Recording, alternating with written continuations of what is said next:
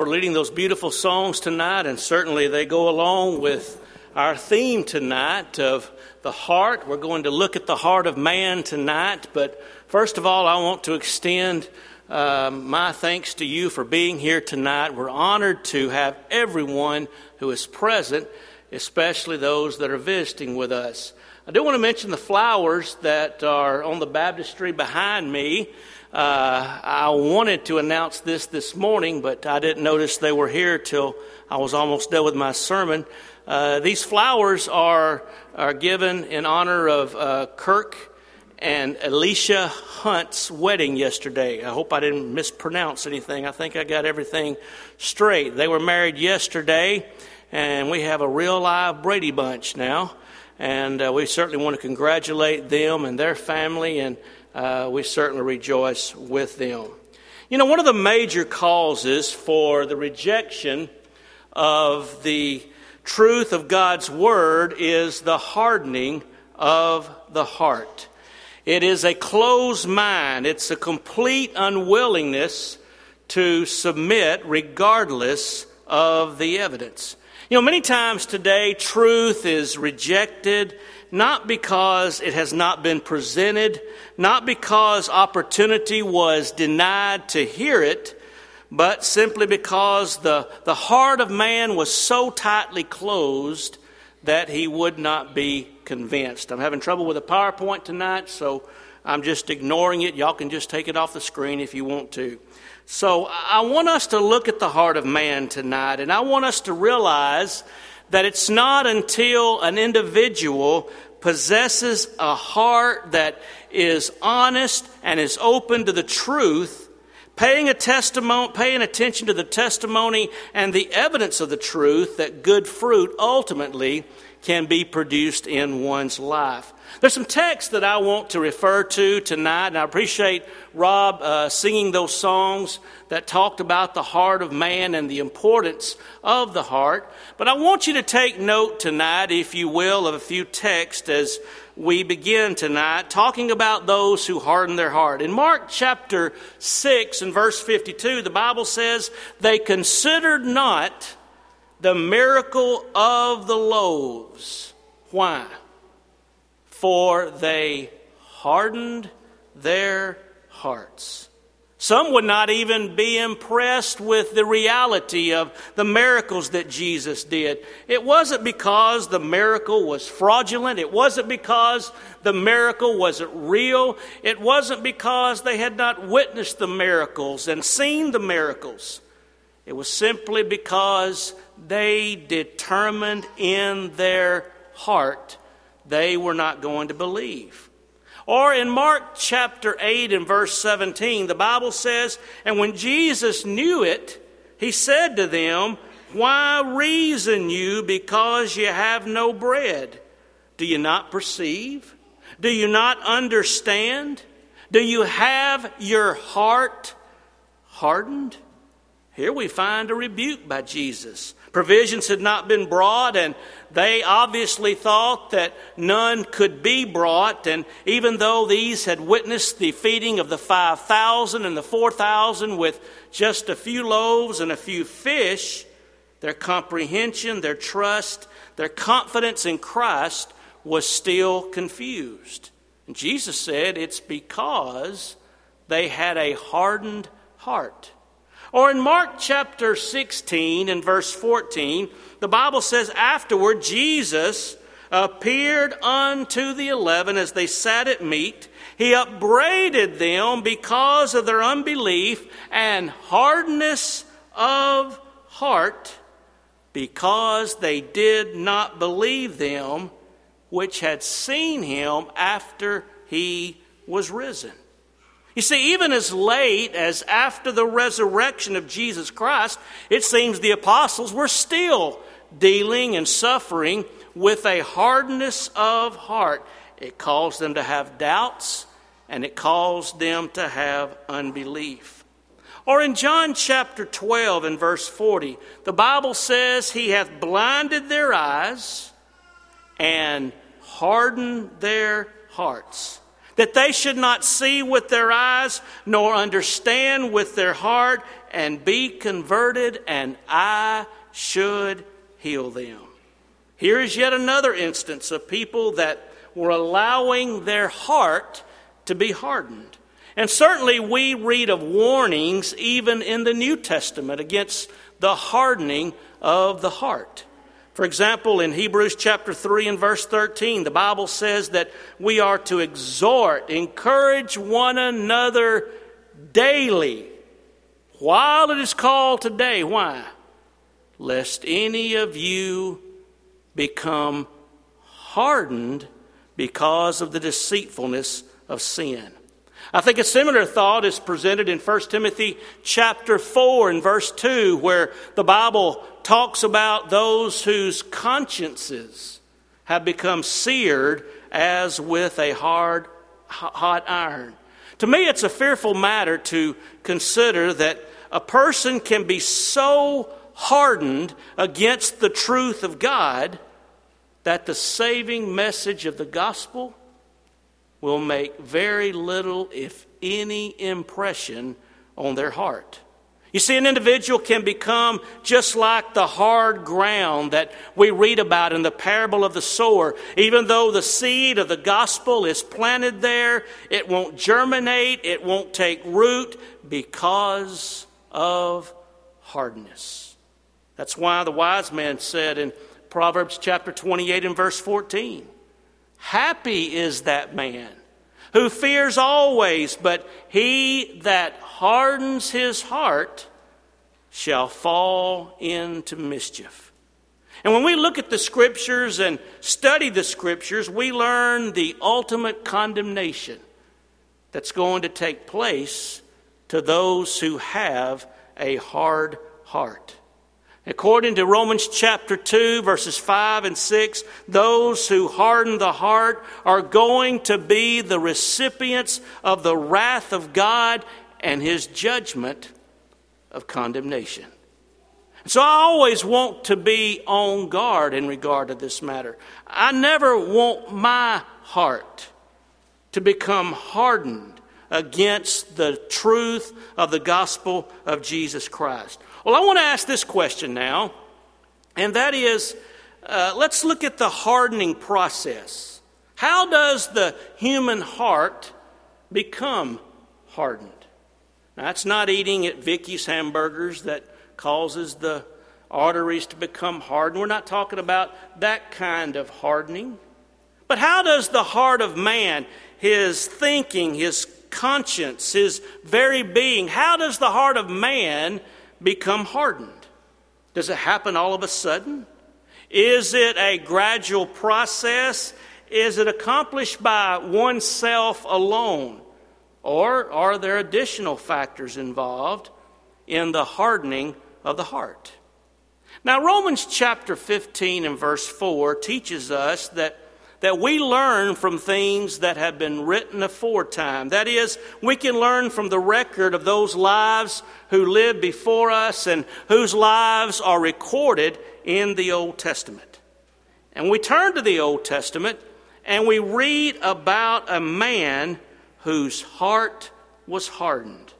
And I think if we'll look at the text tonight that talks about this man, and we see how his heart was hardened, and we notice the process here. I think we can find an answer to at least most of our questions.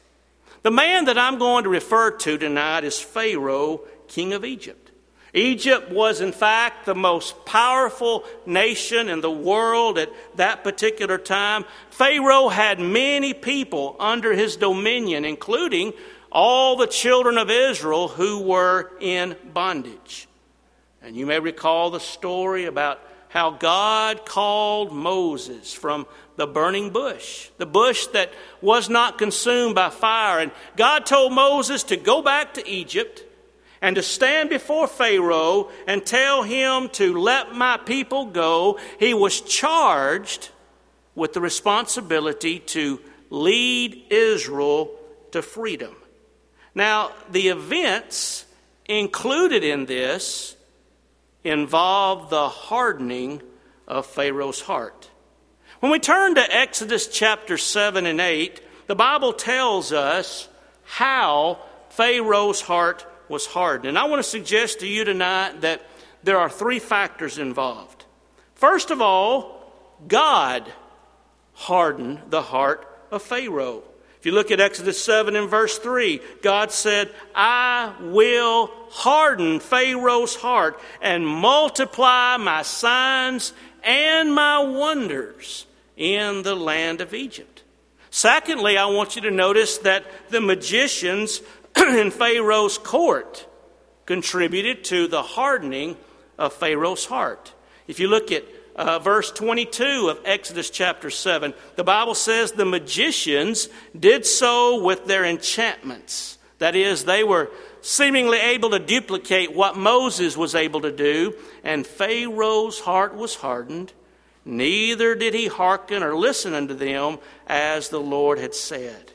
And then, thirdly, I want us to notice that Pharaoh was involved in hardening his own heart. We read in Exodus chapter 8 and verse 15 when Pharaoh saw that there was no respite, he hardened his heart and did not listen. He did not hearken unto them as the Lord had said. Now, very quickly tonight, I want us to notice the role of each of these in the hardening of Pharaoh's heart. I want us to notice the role that God played.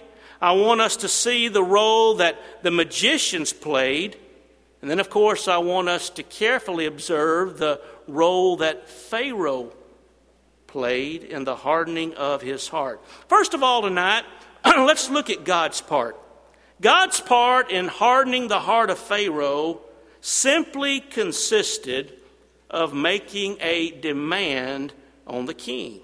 That demand is found in Exodus chapter 5 and verse 1. Thus says Jehovah, the God of Israel, let my people go. Now, of course, this demand went against the political and the financial interest of Pharaoh and Egypt. It offended the pride and the power and the prestige of so great of a king, a powerful king, and Pharaoh refused to obey. Notice how Pharaoh said, Who is Jehovah that I should obey his voice? Well, he's about to find out over the next few days exactly who Jehovah is.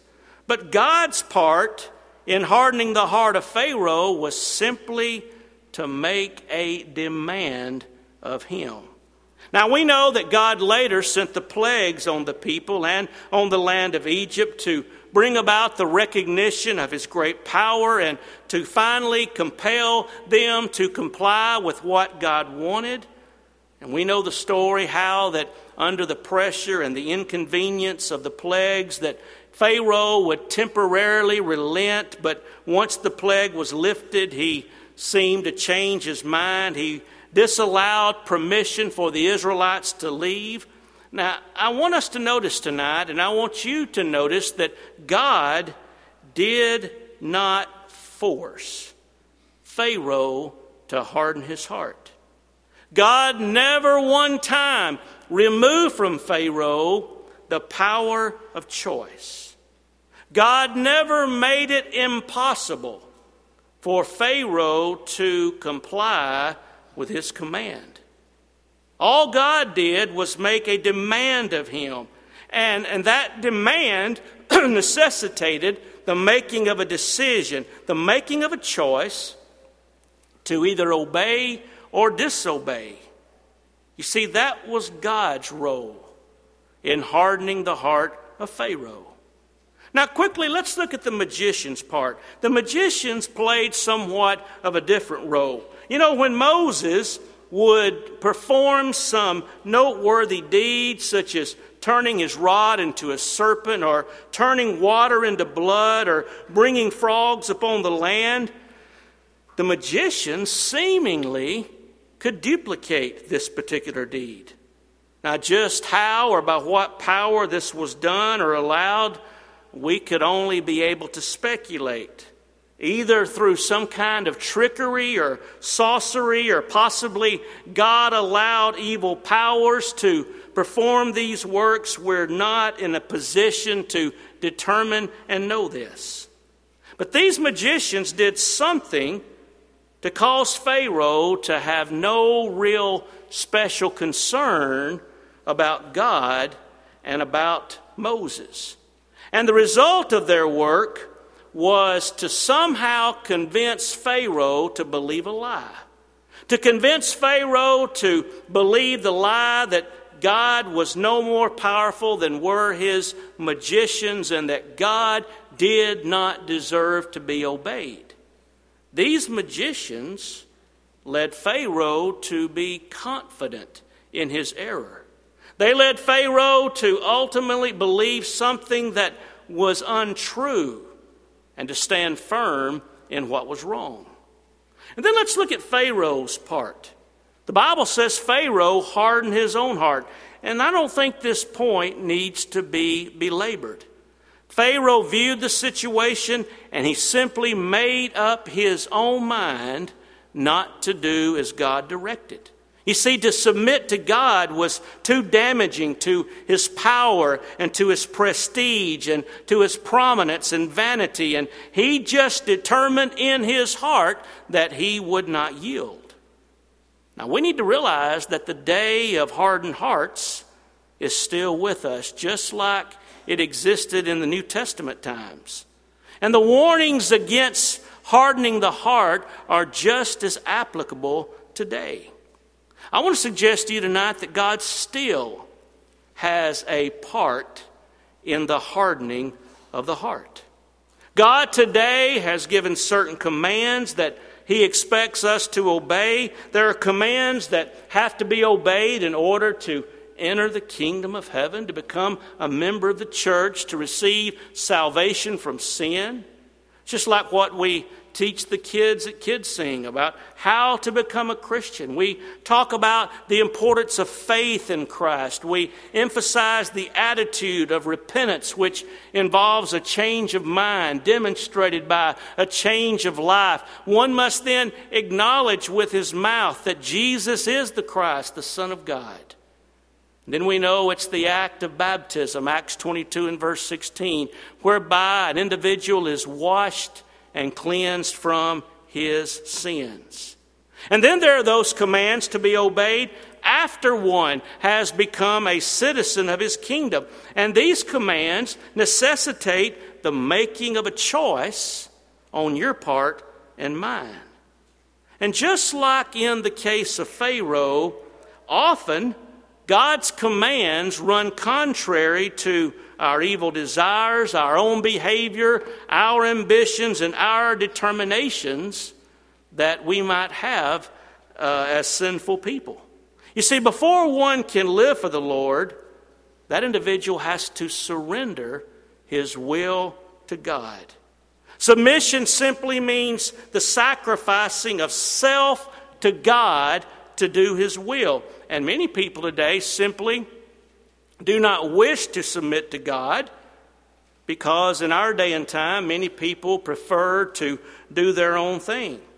Some today will even go so far as to deny the existence of God, to escape any obligation they may have, to respect the authority and the Word of God.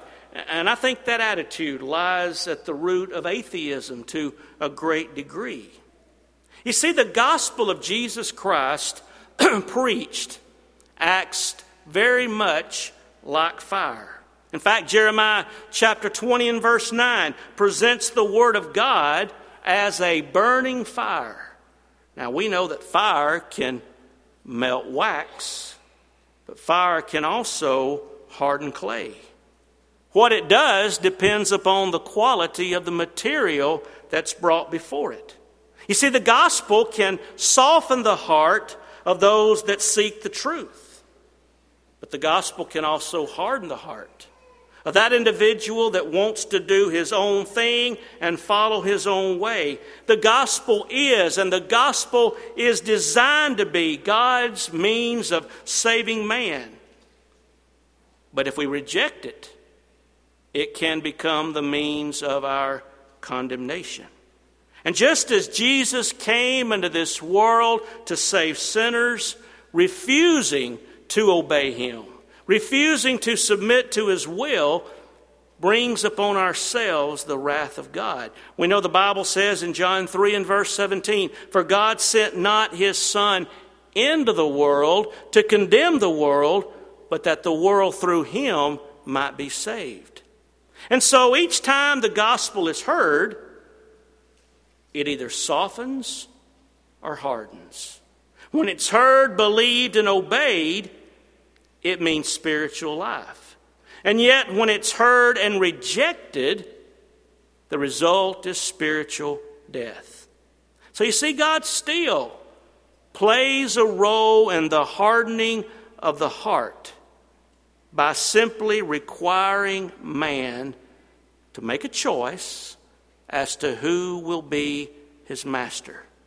And the hearts of people are often hardened against the truth by those that teach them error and calls them to repudiate the truth.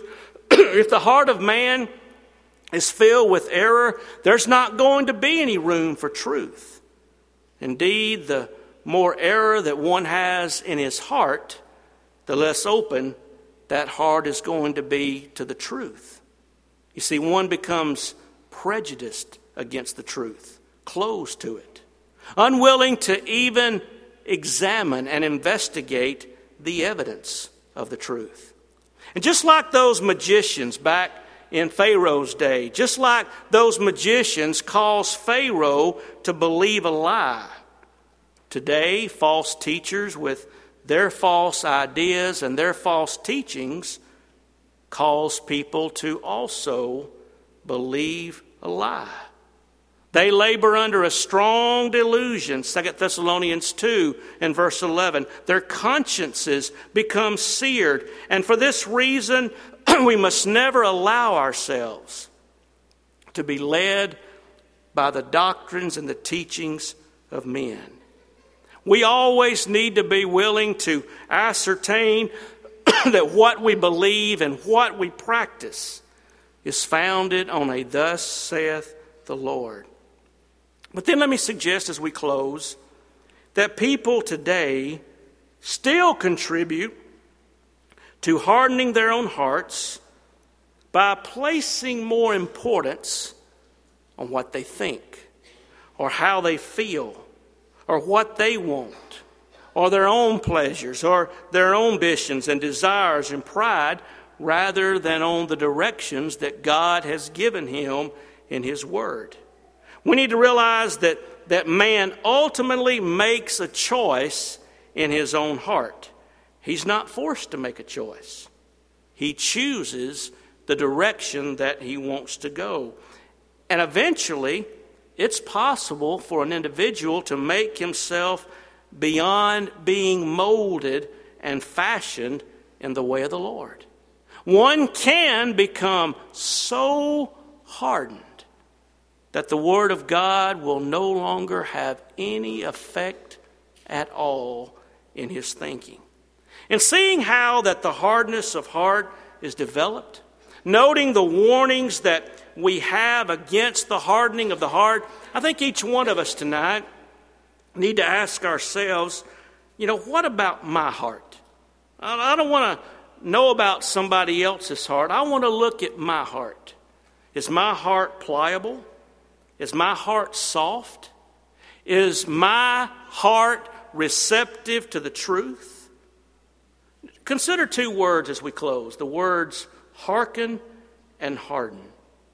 The words hearken and harden sound alike in many ways, and yet they're very, very different.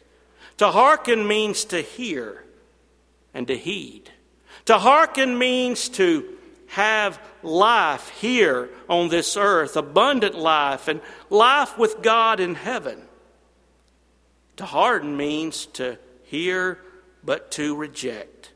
And the result is one's banishment into eternal condemnation.